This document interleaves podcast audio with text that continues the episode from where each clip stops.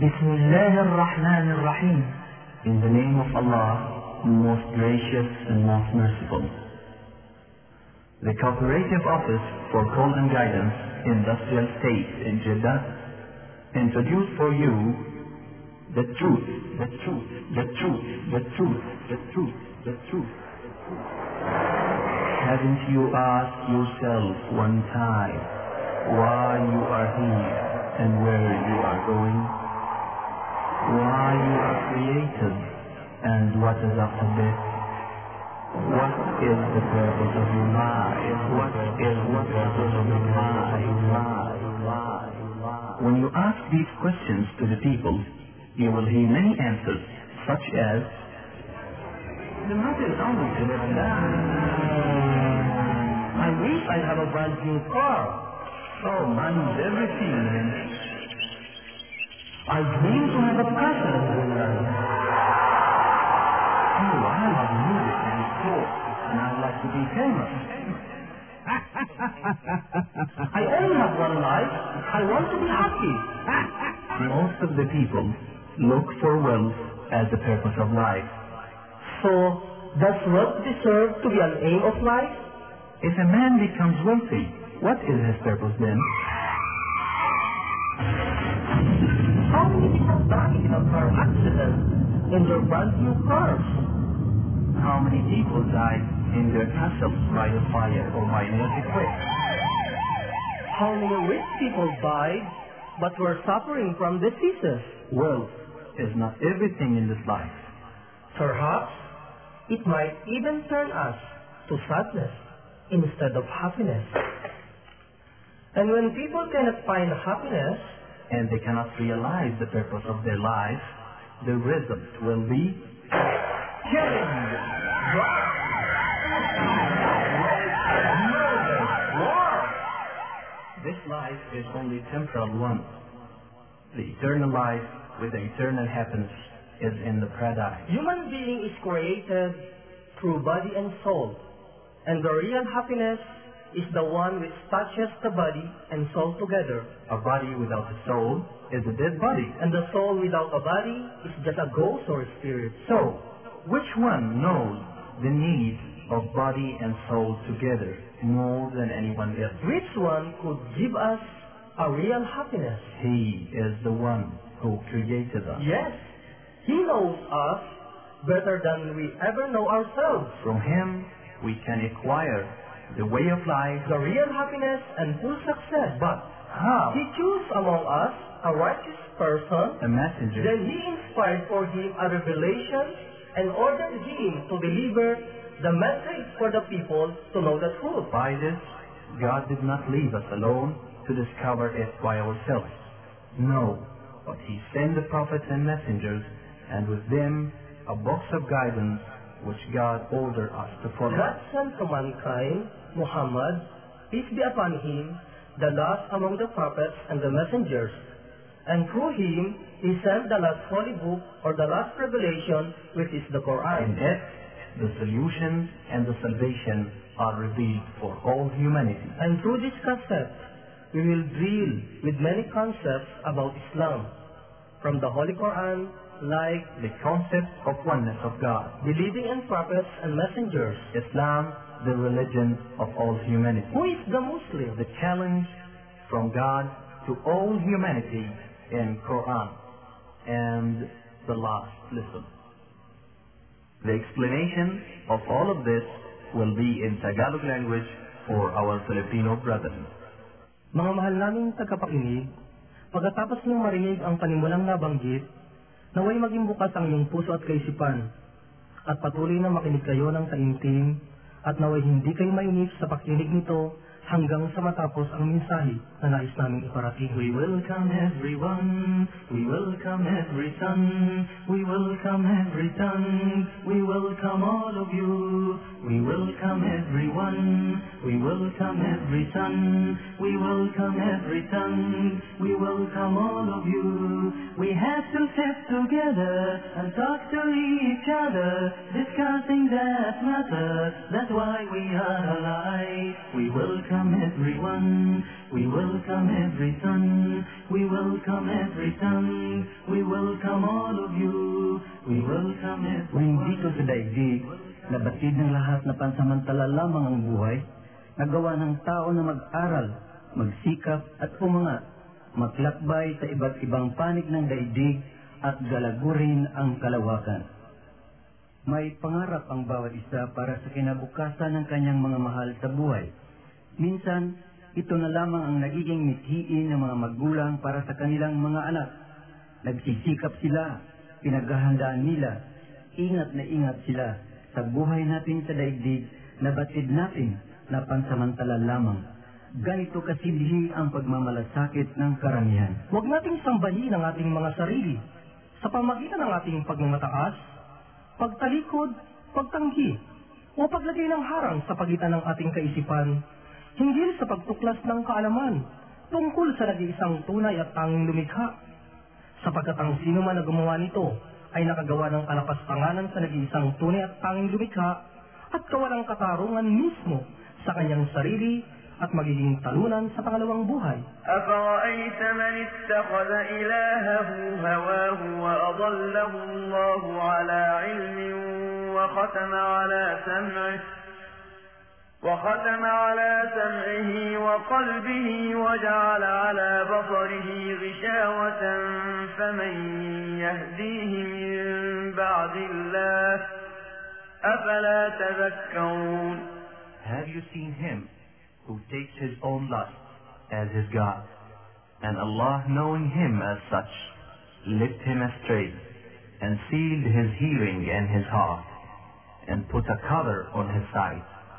Who then will guide him after Allah? Will you not then remember?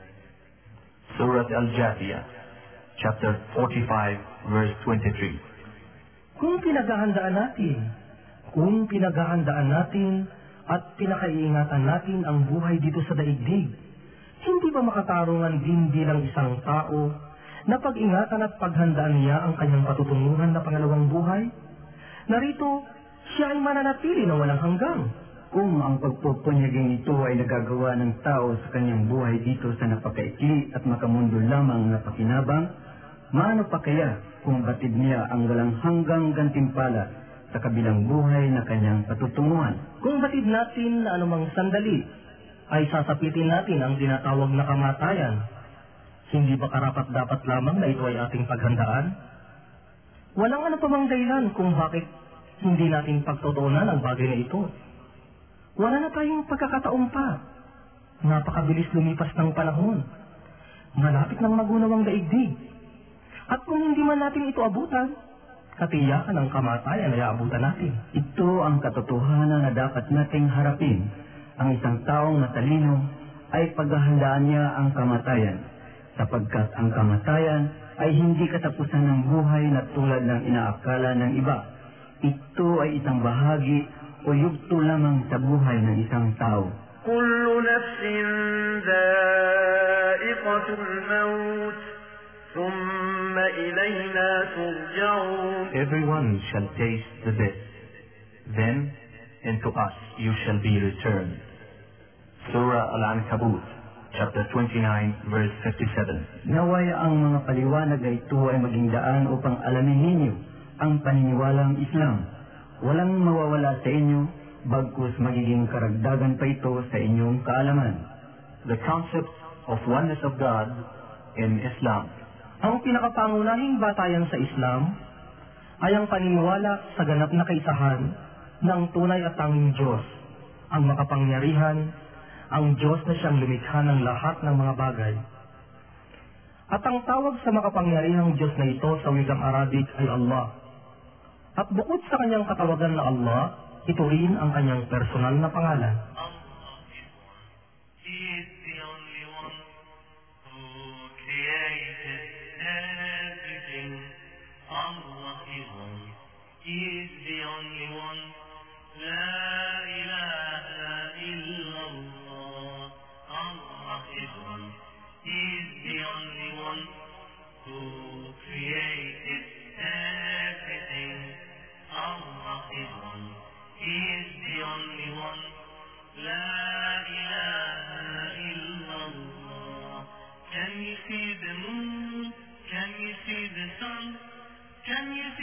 shining of Allah is alone. Can you see the night? Can you see the day? Can you see the clouds? Allah is alone. Allah is one. He is the only one who created everything. Allah is one. Upang matamba ng ganap ang Allah at hindi magkamali ang tao sa pagsamba sa Kanya, malinaw na itinuturo ng Islam ang napakadakilang konsepto ng pagsamba sa kaisahan ng Allah. At ito ay nabanggit sa isang aya ng Quran na Ayatul Kursi. Allahu la ilaha illa huwal hayyul qayyum. La ta'khudhuhu sinatun wa la nawm.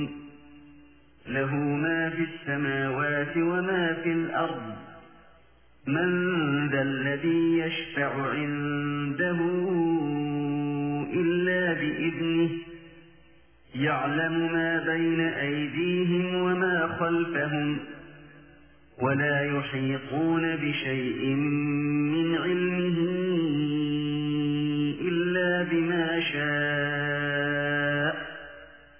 وسع كرسيه السماوات والأرض ولا يؤوده حفظهما وهو العلي العظيم Allah, there is no God but Him, the ever-living, the one who sustains and protects all that exists. Neither slumber nor sleep overtake Him. To Him belongs whatever is in the heavens and whatever is on the earth. Who is there can intercede with Him except with His permission? He knows what happens to them in this world and what will happen to them in the hereafter. And they will never compass anything of his knowledge except that which he wills.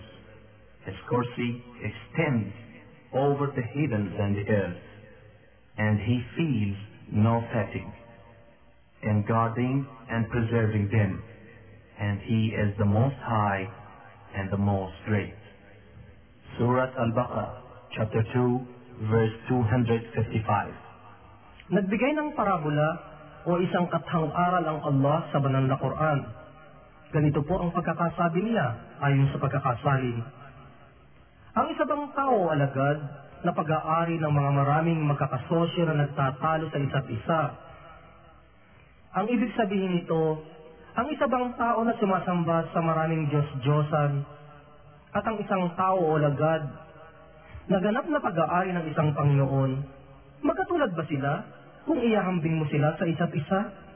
Ang lahat ng mga papuri at pasasalamat ay sa Allah. Subalit karamihan sa kanila ay hindi nakakaalam. ضرب الله مثلا رجلا فيه شركاء متشاكسون ورجلا سلما لرجل هل يستويان مثلا؟ الحمد لله. بل أكثرهم لا يعلمون. Allah puts forth a similitude, a slave man belonging to many partners, disputing with one another, like those who worship others along with Allah, and a slave man belonging entirely to one master, like those who worship Allah alone. Are those two equal in comparison? All the praises and thanks be to Allah, but most of them know not. Surah Al-Zumar, chapter 39, verse 29. Kahit na sila pa ang pinakamabuting tao na nabuhay dito sa daigdig, subalit mali ang tamang konsepto ng kanilang pagsamba, walang kapatawaran pa rin para sa kanila. Baliwala ang lahat ng kanilang paghihirap, walang halaga. قل هل ننبئكم بالأخسرين أعمالا الذين ضل سعيهم في الحياة الدنيا وهم يحسبون أنهم يحسنون صنعا Say, shall we tell you the greatest losers in respect of their deeds? Those whose efforts have been wasted in this life while they thought that they were acquiring good by their deeds. Surah Al-Kahf, chapter 18, verse 103, 104. Ang mga nilikha ng Allah at ang iba't ibang pamamaraan ng kanyang paglikha sa kanila, na kahit gaano kahigit ang pamamaraan ng paglikha sa kanila ay hindi sila masamba. Ang kauna-unahang nilikha ng Allah na tao ay si Adan. Siya ay nilikha ng tuwiran. Mismo ang Allah ang lumikha sa kanya at ihininga niya ang espiritu kay Adan. Mismo siya ang naghinga ng kanyang espiritu kay Adan. Walang tagapamagitan na sinuman. Walang babae o lalaking pinagmulan. إذ قال ربك للملائكة إني خالق بشرا من طين And remember, when your Lord says to the angels, Truly, I'm going to create a man from a clay. Surah Sad, chapter 38, verse 71. Subalit kahit ganito ang uri ng pamamaraan ng paglikha kay Adan, kailanman ay hindi natin siya itinuring na anak ng Allah sa literal na kahulugan. Hindi natin siya sinamba at inihanay bilang kapantay ng Allah at hindi sumaki sa ating kaisipan na siya ay kabahagi ng Allah. At mula sa isang pares na lalaking ito na si Adan, ay lumikha ang Allah ng isang babae na walang babaeng pinagmulan at ito ay si Iba. Walang namagitan na pagtatalik, walang similyang pinagsama. Si Iba ay nagmula sa bahagi ng isang lalaki na si Adan na walang babaeng pinagmulan. Lumikha ang Allah ng isang babae mula sa isang lalaki na walang babaeng pinagmulan. Bukod tangi ang paglikha sa kanila, hindi sila nagmula sa sinapupunan ng isang ina at nanatili rito ng ilang panahon. Pagkatapos ay iniluwal at unti-unting lumaki. Sila ay nilikha kaagad ng isang ganap na lalaki at babae. Gayunpaman, kailanman ay hindi sumagi sa ating isipan na ituring silang mga anak ng nag-iisang tunay at tanging lumikha. Hindi natin sila inihanay bilang kapantay o kabahagi ng Allah. Ni hindi natin sila sinamba. Ganito man kataas ang uri ng pagkalikha sa kanila. At mula sa paris na lalaki na si Adan at sa isang paris na babae na si Eva ay nagmula tayo. Tayo ay nagmula sa isang paris na babae at isang paris na lalaki. Kahit na sa pamamaraan ng siyensa, kinakailangang magsama pa rin ang patak ng similya ng babae at lalaki. Gayunpaman, itinuring nating pangkaraniwan lamang ang paglikha sa atin. Subalit sa katotohanan, ang paglikha ng Allah sa lahat ng bagay ay magkakatulad. Sa pamagitan lamang ng pag-aatas na kun fayakun, mangyari at ito ay mangyayari. Maging at ito ay nagiging. Be and it is. Innama amruhu idha arada shay'an an yakula lahu kun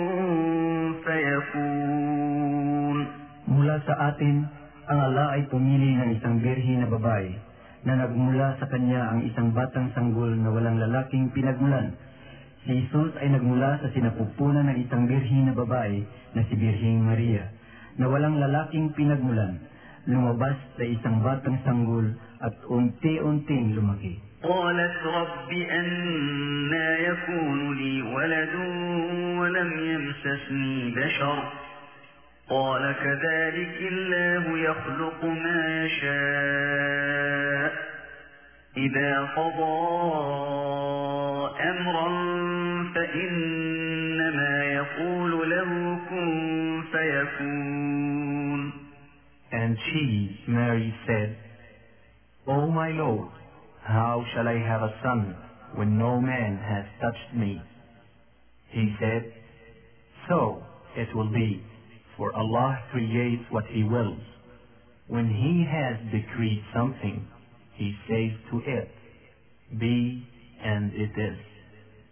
Surah Ali Imran, chapter 3, verse 47. Ito ang pamamaraan ng paglikha ng Allah. Ang Allah ay lumikha ng tao sa apat na pamamaraan. Lumikha siya ng tao na walang ama at walang ina, at ito ay si Adan. At lumikha rin siya ng tao mula sa ama na walang ina, at ito ay si Eva. At lumikha rin siya ng tao na mayroong ama at ina, at iyan ay ikaw, ako, at tayo, tayong lahat. Ang mga Hudyo, bago dumating si Jesus, sinasabi nila na ang Allah ay hindi makakalikha ng ikaapat na pamamaraan. Kung kaya, bilang isang uri ng paghamon sa kanila at sa lahat ng sakatauhan, nilikha ng Allah si Jesus sa pamagitan ng ina na walang ama. إن مثل عيسى عند الله كمثل آدم خلقه من تراب ثم قال له كن فيكون Verily, the likeness of Jesus in the sight of Allah is the likeness of Adam. He created him from dust, then he said to him, Be, and he was. Surah Al Imran, chapter 3, verse 59. Sa makatuwid, ang nag-iisang tunay at tanging lumikha, ang Allah, ay hindi maaring lumikha ng isa pang Allah. Ang anumang bagay na kanyang lilikhain ay magiging isang nilikha lamang. Hindi maaaring likhain ang Allah. Siya ang lumilikha at hindi siya ang nililikha. Ang sinumang taong sumamba sa mga nilikha ng Allah ay inililigaw niya mismo ang kanyang sarili. Sa Islam, ang sinumang sumamba sa mga nilikha ng Allah ay walang kapatawaran para sa kanila at sila ay mananatili sa impyernong apoy magpakailanman. لو كان فيهما آلهة إلا الله لفسدتا فسبحان الله رب العرش عما يصفون If there were in the heavens and the earth other gods besides Allah, there would have been ruined in both. But glory to Allah, the Lord of the throne, above what they attribute to Him. Surah Al-Anbiya, chapter 21, verse 22. na ang sinumang sumamba sa iba, maliban sa nag-iisang tunay at tanging Diyos na ito, o ang sinumang maglagay ng katambal sa Kanya, o ang sinumang maghanay ng iba, bilang kapantay niya, sa Kanyang pagiging isang ganap na Diyos, ما اتخذ الله من ولد وما كان معه من إله إذا لذهب كل إله بما خلق ولعلى بعضهم على بعض سبحان الله عما يصفون No son did Allah beget, nor is there any God along with him. Behold, each God would have taken away what he had created, and some would have lorded it over others. Glory to Allah, He is free from the sort of things they attribute to Him. Surah Al-Mu'minun, chapter 23, verse 91. Ang sinumang sumamba sa mga nilikha lamang niya, ang sinumang tao na sumamba mismo sa kanyang sarili, sa pamagitan ng kanyang pagmamataas, pagtalikod, at hindi pagbibigay ng pansin sa paghamon at babala at sa kanyang mga salita, ang sinumang tao na sumamba sa kanyang kapwa-tao, sa kanilang lahat, ay walang kapatawaran. Ang kanilang magiging tahanan sa kabilang buhay ay impyernong apoy. Inna Allah la yaghfiru an yushraka bihi wa yaghfiru ma dun dhalika liman yasha'. ومن يشرك بالله فقد ضل ضلالا بعيدا Allah forgives not the sin of joining other gods with Him, but He forgives whom He pleases other sins than this. One who joins other gods with Allah has strayed far away from the right. Surah Al-Nisa, chapter 4, verse 116. Believing in the prophets and messengers and their messages, قل آمنا بالله وما أنزل علينا وما أنزل على إبراهيم وإسماعيل وإسحاق وإسماعيل وإسحاق ويعقوب والأسباط وما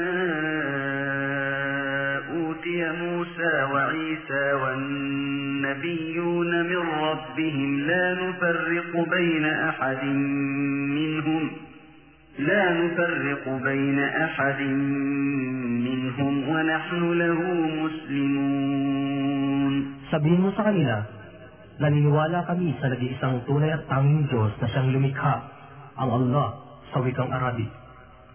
Naniniwala kami sa anumang inihayag sa amin, sa anumang inihayag kay Abraham, kay Ismael, kay Isaac, kay Jacob, at sa labing dalawang angkan. Naniniwala kami sa aklat na ibinigay kay Moses, sa aklat na ibinigay kay Jesus, sa aklat na ibinigay sa mga propeta mula sa kanilang Panginoon. Wala kaming ginawang pagtatangi sa pagitan ng isa at ng iba mula sa kanilang lahat at sa nag-iisang tunay at tanging Diyos, ang Allah. Sa Kanya, isinusuko namin ang aming sarili. Ang isang Muslim, bago siya tawaging isang Muslim, kinakailangang sumunod muna siya at maniwala sa tunay na mensahe ni Jesus. Ang isang Muslim, bago siya maging isang Muslim, kinakailangan na sumunod muna siya at maniwala sa tunay na mensahe ni Noah, sa tunay na mensahe ni Abraham, sa tunay na mensahe ni Moses. Sa madaling salita, ang isang Muslim, bago siya maging ganap na isang Muslim, kinakailangang sumunod muna siya at maniwala kay Jesus, kay David, kay Moses, kay Abraham, kay Noah, at sa lahat ng mga propeta at sugo na ipinadala ng Allah, alayhimus salatu wassalam, sumakanilang lahat ang kapayapaan. Messengers of Allah, chosen by Allah, to guide us to the righteous path and to obey Allah. Messengers of Allah, chosen by Allah, to guide us to the righteous path and to obey Allah. They are only messengers, they are human beings. They are only messengers, they are human beings. Came to make the world a happy place and peaceful to live in. Came to make the world a happy place and peaceful to live in. Messengers of Allah, chosen by Allah, to guide us to the righteous path and to obey Allah. Messengers of Allah, chosen by Allah, to guide us to the righteous path and to obey Allah. Adam was the first, Muhammad was the last. Adam was the first, Muhammad was the last. Came with guidance. Hindi hindi siya tatawagin na isang tunay na Muslim kapag mayroon siyang tinanggihan sa alinman sa kanila. Silang lahat ay pinaniniwalaan at maging ang kanilang mga banal na kasulatan. Sinusunod at iginagalang sila ng pantay-pantay dahil sila ay sinugo ng Allah ng may iisang mensahe lamang. Maaari ba kitang matanong? Sabihin mo nga sa akin ng maliwanag kung paano kayo naniniwala sa lahat ng mga propeta at sa kanilang mga mensahe? Kami ay naniniwala na sila ay pinadala lamang ng nag-iisang Allah at ang Allah ay nagbigay sa kanilang lahat ng iisang mensahe. Kahit na sila ay pinadala sa iba't ibang lugar, panahon at lahi, lahat sila ay nagturo ng pagsamba sa nag-iisang tunay at tanging Diyos at sundin ang kanyang utos. Ito ang kapahayagan sa banal na Quran. Islam, the religion of all.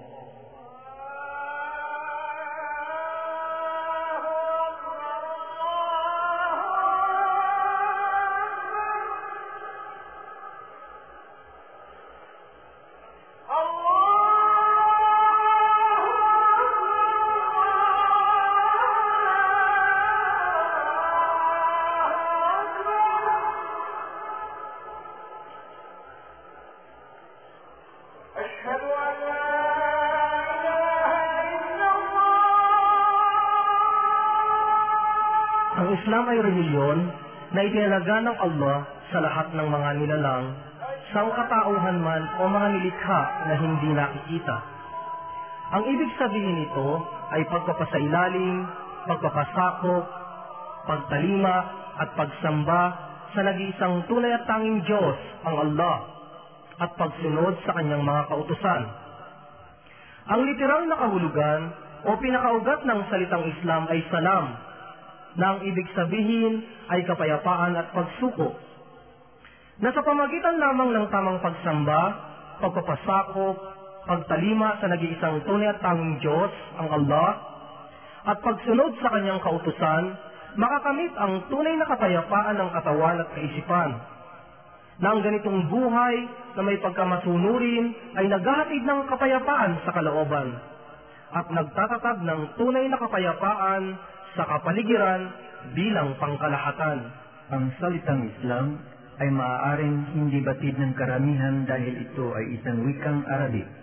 Subalit ang kahulugan nito ay alam na alam ng lahat. Sa katotohanan, iisa lamang ang tunay na relihiyon na nagmula sa Allah at walang anumang relihiyong maliban dito. Ang pagsamba, pagpapasailalim, pagtalima, o pagpapasakop sa nag-iisang tunay at tanging Diyos at pagsunod sa kanyang mga kautusan at ito ay al-Islam. Kung ihahambing ang bawat relihiyon sa daigdig, mamabatid na ang mga ito ay ipinangalan alinman sa nagtatag nito o sa taong bayan o sa nasyon na kung saan ito nagmula. Halimbawa, ang Kristyanismo, kinuha ang pangalan nito mula kay Jesus Kristo. Gayon din ang Budismo, mula sa nagtatag nito na si Gautama Buddha. Maging ang mga Zoroastrianismo mula sa nagtatag nito na si Zoroaster. At ang Judaismo, ang rehiyon ng mga Hudyo mula sa pangalan ng tribo ng Joda ng bansang Judea ito nang galing. At tunay din ang lahat ng ibang mga rehiyon, maliban sa Islam, na nagtatamasa ng bukod tanging pagkakaiba sa pagiging rehiyon na walang kasing uri sa mga nabanggit, walang kaugnayan sa sinumang partikular na tao o mga tao, nasyon, bansa o tribo, na hindi ito isang produkto o likha ng alimang kaisipan ng tao. Ang Islam ay pangkalahatang, tunay na reliyon na ipinadala para sa mga nilalang. Sinabi ng Allah sa banal na Quran, ang tunay na reliyon mula sa Allah ay ang al-Islam. Ito ang ipinangalan na reliyon ng nag-iisang tunay ang tanging tagapaglikha ang Allah. إن الدين عند الله الإسلام وما اختلف الذين أوتوا الكتاب إلا من بعد ما جاءهم العلم بغيا بينهم ومن يكفر بآيات الله فإن الله سريع الحساب Truly, the religion in the sight of Allah is Islam. Those who were given the scriptures did not differ except out of mutual jealousy after the knowledge had come to them. And whoever disbelieves in the signs of Allah, then surely Allah is swift in calling to account. Surah Al Imran, chapter 3, verse 19. Katunayan, ang lahat ng mga isinugo ng Allah, kahit nung bago pa kay Propeta Muhammad sallallahu alaihi wasallam, ay Islam din ang kanilang pamamaraan, pamamahayag, at kumikilos din sila ng naaayon sa reliyong Islam. At ang sinumang sumusunod sa reliyong Islam ay tinatawag mga Muslim. وما جعل عليكم في الدين من حرج ملة أبيكم إبراهيم هو سماكم المسلمين من قبل وفي هذا ليكون الرسول شهيدا وفي هذا ليكون الرسول شهيدا عليكم وتكونوا شهداء على الناس Muslim ay mayroong anim na haligi ng paniniwala o iman.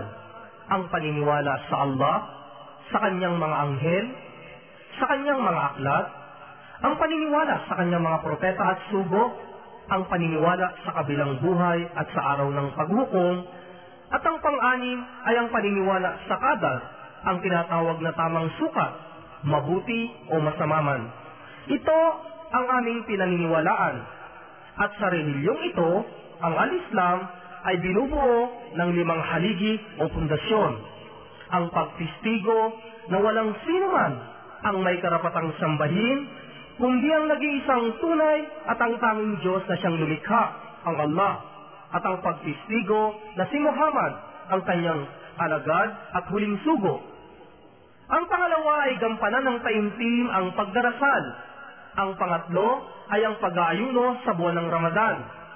Ang pang-apat ay ang pagbabayad ng saka o ang paglilinis sa mga salaping kinita sa pamagitan ng pagbibigay nito sa mga nangangailangan. At ang panghuli ay ang tinatawag na paglalakbay sa banal na tahanan ng pagsamba ng Allah sa Makkah, ang tinatawag na Hajj, kung matutustusan sa pamagitan ng salapi at makakayanan sa pamagitan ng pangkatawan. ومن يبتغ غير الإسلام دينا فلن يقبل منه وهو في الآخرة من الخاسرين Ang sinumang magnais ng din maliban sa al-Islam, kailanman ay hindi ito tatanggapin sa kanya at sa kabilang buhay, siya ay nasa hanay ng mga talunan. Ang ibig sabihin ng salitang Arabic na din na isinalin sa ibang wika na relihiyon ay isang batas o pamamaraan ng pakikipag-ugnayan ng tao sa nag-iisang tunay at tanging lumikha ang Allah. Pakikipag-ugnayan mismo ng tao sa kanyang sarili at pakikipag-ugnayan ng tao sa kanyang kapwa-tao at sa mga nakapaligid sa kanya. Ito ang kahulugan ng salitang din na hindi lamang nauukol sa pakikipag-ugnayan ng tao sa lumikha sa kanya na tulad ng ibang mga relihiyon na sakop lamang sa ganitong pakikipag-ugnayan. Ang din ay kinakailangang ipamuhay ng isang tao, maliban sa ang Allah ay naglagay ng batas o pamamaraan kung papaano magipag-ugnayan sa Kanya ang tao. Siya ay naglagay din ng batas kung papaano magipag-ugnayan ang tao mismo sa kanyang sarili at sa kanyang kapwa-tao sa kanyang kapaligiran. قل إن صلاتي ونسكي ومحياي ومماتي لله رب العالمين Say, Verily my prayer, my sacrifice, my living and my dying are for Allah, the Lord of the worlds. Surah Al-An'am, chapter 6, verse 162. Ang batas o pamamaraan o sistema na ipinag-utos ng Allah sa sangkatauhan na ito ay hindi upang bigyan ng tao ng limitasyon, kundi upang ipakita ang pinakamabuti at pinakamagandang pamamaraan ng pamumuhay at tunay na kaligayahan. The challenge, A challenge? yes, the challenge from God to all human beings in the Quran. وإن كنتم في ريب مما نزلنا على عبدنا فأتوا بسورة من مثله. فأتوا بسورة من مثله وادعوا شهداءكم من دون الله إن كنتم صادقين. kayo ay may anumang pag-aalinlangan, kung kami nga ang nagpahayag ng aklat na ito sa aling alagad, ay gumawa kayo ng isa man lamang sura o kabanata na katulad nito. At tumawag kayo ng makakatulong at humingi ng tulong sa lahat kung mayroon man maliban sa Allah. Gawin niyo ito kung kayo ay isang matapat. Subalit kung mabibigo kayo na gawin ito, at bilang katiyakan ay mabibigo kayo. Kung gayon, katakutan ninyo ang apoy na ang panggatong ay mga tao at bato, na ito ay inihanda para sa mga yaong tumanggi sa katotohanan. O Propeta Muhammad, ipaalam ang magandang balita sa kanila na naniwala sa aklat na ito na banal na Quran at gumawa ng kabutihan batay sa mga turo nito na ang para sa kanila ay mga hardin na may dumadaling na batis at sila ay mananatili roon magpakailanman. The challenge, the challenge, the challenge, the challenge, the challenge, the challenge. الحق من ربك فلا تكن من الممترين فمن فيه من بعد ما جاءك من العلم فقل تعالوا فقل تعالوا ندع أبناءنا وأبناءكم ونساءنا ونساءكم وأنفسنا وأنفسنا وأنفسكم ثم نبتهل فنجعل لعنة الله على الكاذبين Ang katotohanan ay mula lamang sa iyong Panginoon. Kung kaya, huwag yaong mga nag-aalinlangan. Kung sino man ang hindi sumasang-ayon, hinggil sa bagay na ito sa iyo, ngayong pagkatapos dumating sa iyo ng ganap ang kaalaman, sabihin mo sa kanila, Halina, tayo ay magtipon-tipong lahat, ang aming mga anak at ang inyong mga anak, ang aming mga kababaihan, ang inyong mga kababaihan, ang aming mga sarili at ang inyong mga sarili. Pagkatapos ay manalangin tayo ng taimtim at hilingin natin ang sumpa sa nag-iisang tunay at tanging lumikha sa mga yaong hindi nagsasabi ng katotohanan. Ito ang tunay na salaysay. Walang sinumang Diyos maliban sa Allah at ang Allah, siya sa katotohanan, ang pinakamakapangyarihan, ang maalam. Subalit kung sila ay tatalikod sa paghamon na ito, ito ang katibayan. At ang Allah ang may alam ng lahat sa mga yaong gumagawa ng kalokohan. Ito ang pagkakasali ng kahulugan ng mga talata sa banal na Quran. Inuutos ng nag-iisang tunay at tanging Diyos, ang Allah, na ipahayag ito upang ipabatid ang katotohanan sa lahat ng tao. Hindi kaila sa ating lahat na halos taon-taon ay may naglilitawang relihiyon. Ang bawat isa naman ay nagtuturo ng mabuti. Lahat ito ay nagaangkin na tama, nagaangkin na sila lamang ang maliligtas. Kung kaya, minsan ang tao ay nalilito tuloy, hindi na niya malaman kung saan siya sa sanib na relihiyon. At dahil sa kanyang kalituhan, minsan ay nagiging sanhi na mabawasan ang kanyang pagtitiwala sa kanyang kapwa. Oo nga totoo na lahat ng relihiyon ay nagaangkin na sila lamang ang tama. Subalit wala ang pinakapangunahing pamantayan na ito, ang hamunin ng lahat, na magdasal ng paimtim sa nag-iisang tunay at tanging lumikha at hilingin ng sumpa sa mga yaong hindi nagsasabi ng katotohanan, isang katangian upang mailantad ang tunay na relihiyon sa sangkatauhan. Sa sangkatauhang nananatili pang bukas ang mga kaisipan at pangunawa sa mga nakahanda pang tumanggap ng katwiran. We welcome everyone, we welcome every son, we welcome every son, we welcome all of you. We welcome everyone, we welcome every son, we welcome every son, we welcome all of you. We have to sing the truth, we have to work and move. The challenge is for you. Where is the right and wrong? We welcome everyone. We welcome every son. We welcome every Dahil kung tutusin, napakadali lamang mabatid ang tunay na relihiyon. Sa relihiyon na ginawa lamang ng tao. Unang-una, ang tunay na relihiyon ay hindi maaring itatag ng sinumang tao, ni ang kaisipan ng sinumang tao ay hindi kasama sa pagtatag ng relihiyon ng Allah. Mismo ang nag-iisang tunay at tanging lumikha, ang Allah, ang siyang may karapatan lamang na magtatag ng kanyang relihiyon.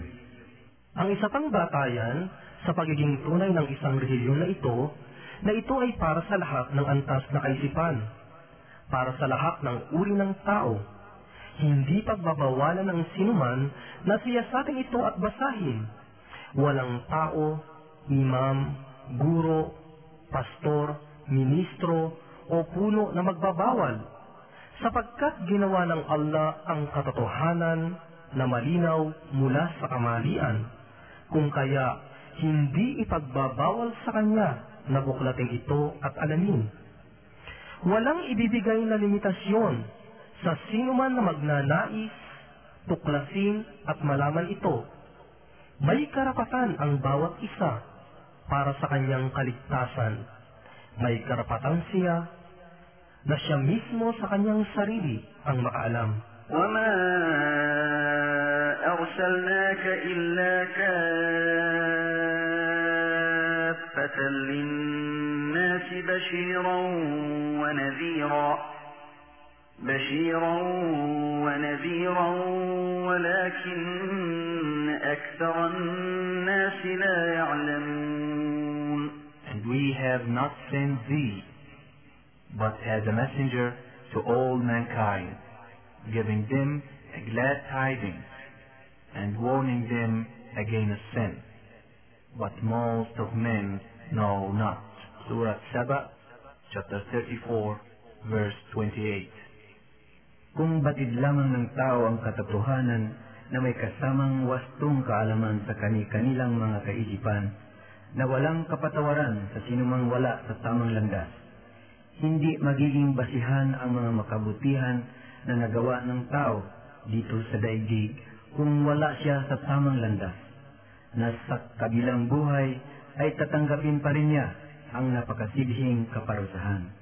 من كان يريد الحياة الدنيا وزينتها نوف إليهم أعمالهم فيها وهم فيها لا يبخسون. أولئك الذين ليس لهم في الآخرة إلا النار وحبط ما صنعوا فيها. وحبط ما صنعوا فيها وباطل ما كانوا يعملون Ang gantimpala lamang ng kabutihan na kanyang nagawa dito ay hanggang dito rin lamang sa daigdig, na siya'y kikilanin, dadakilain, at igagalang ng kanyang kapwa-tao. Subalit sa kabilang buhay, walang basihan ang kabutihan na kanyang nagawa dahil wala ang pinakapangunahing batayan, ang pagiging nasa tamang landas. Sa makatuwid, ang kanyang magiging tahanan ay impyernong apoy magpakailanman. Pinagkalooban ang tao ng kaisipan, binigyan ng kalayaan ng mga tiwiran at umunawa. Tayo ay mga nilikha na binigyan ng kakayahan na alamin ang liwanag sa kadiliman, ang katotohanan sa kamalian. Hayaan ninyong ang inyong mga kaisipan ang humatol. Ang mga paghamong ito na nabanggit ay sapat ng babala sa mga tao upang mabigyan niya ng pansin ang paniniwalang ito. Sa sino mang naniniwala na makakaharap niya ang nag-iisang tunay at tanging lumikha sa araw ng paghukom ay hindi babaliwalain ang pahayag na ito. The last lesson. Isang aral sa ating sibilisasyon at sa mga iba pa ang mga saling lahi na winasak ng Allah na nauna sa atin na ang sinumang hindi sumunod sa kanyang batas ay walang kaligtasan para sa kanila at ang kanilang magiging kaparusahan ay impyernong apoy. Noong kapanahunan ni Propeta Noah, winasak ng Allah ang kanyang lahi sa pamagitan ng dilubyo o baha At ang mga hindi sumunod sa kanya, hindi nakaligtas. Maging ang kanyang asawa at ang kanyang anak, hindi sumunod sa kanya, hindi niya nagawang iligtas ang mga ito, sapagkat sila'y naging suwail at lapastangan sa Allah. ولقد أرسلنا نوحا إلى قومه فلبث فيهم ألف سنة إلا خمسين عاما فأخذهم الطوفان وهم ظالمون And indeed we sent Noah to his people, and he stayed among them a thousand years, less fifty years. inviting them to believe in the oneness of Allah, and discard the false gods, and the deluge overtook them while they were among the wrongdoers.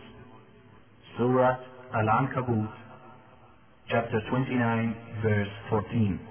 Noong kapanahunan naman ni Propita Lut, nang winasak ng Allah ang Sodom at Gomora, walang nakaligtas, maliban sa mga yaong sumunod sa kanya, maging ang kanyang asawa, dahil sa hindi sumunod sa kanya, hindi sumunod sa batas ng Allah, hindi niya nailigtas. فلما جاء أمرنا جعلنا سافلها وأمطرنا عليها حجارة وأمطرنا عليها حجارة من سجيل منضود So when our commandment came, we turned the towns of Sodom and Palestine upside down, and rained on them stones of baked clay, spread layer on layer. Surah Hud, chapter 11, verse 82. Noong kay Propeta Abraham, ang kanyang ama na si Asar ay naglililok ng mga ribulto at mga imahin. Inanyayahan niya ito na sumamba sa ganap na kaisahan ng Allah. Subalit hindi sumunod sa kanya. Sa araw ng paghukom, kasama siya na mapaparusahan sa impyernong apoy. Hindi siya magagawang iligtas ng kanyang anak na si Abraham dahil sa hindi niya pagsunod sa batas ng Allah. وما كان استغفار إبراهيم لأبيه إلا عن موعدة وعدها إياه إلا عن موعدة وعدها إياه فلما تبين له أنه عدو لله تبرأ منه إن إبراهيم لأواه حليم And Abraham prayed for his father's forgiveness only because of a promise he made to him.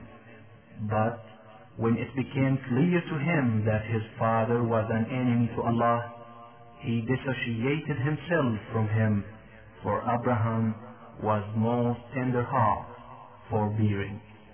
Surah Al-Tawbah, chapter 9, verse 114. Maging anak man siya ng propita, o asawa man siya, maging ama man siya ng propita, subalit hindi sila sumunod sa batas ng Allah, walang kaligtasan para sa kanila.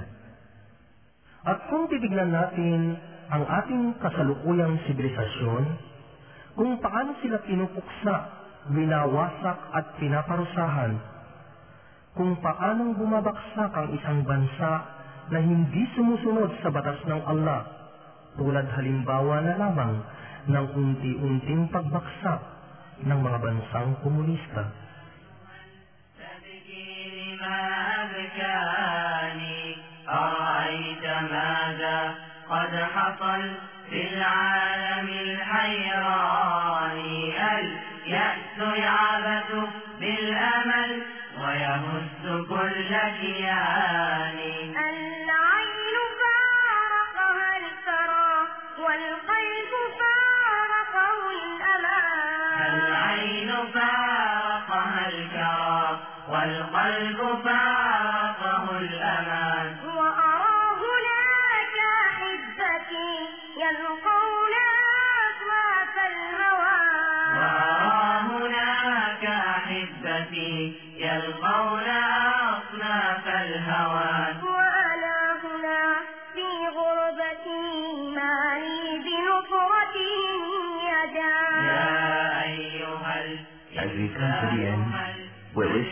This day will be a milestone in your life to know what is right from what is wrong and where is the darkness from the light in order to accept the truth, the truth, the truth. Seek your own safety in life and in the hereafter and give Islam a chance in your life.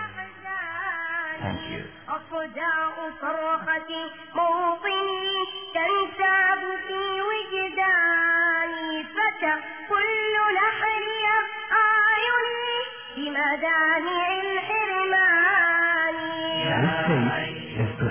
and products by the Cooperative Office for Common Guidance Industrial State in Jeddah.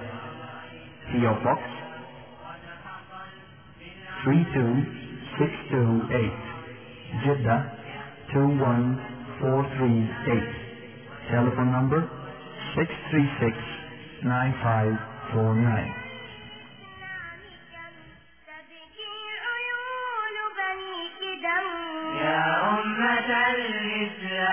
كم تبكي عيون بنيك دم فلقد تفرق شملهم وتمزقوا بين الأمم فلقد تفرق شملهم وتمزقوا بين الأمم رحماك يا ربي بهم رحماك فاجبر كسرهم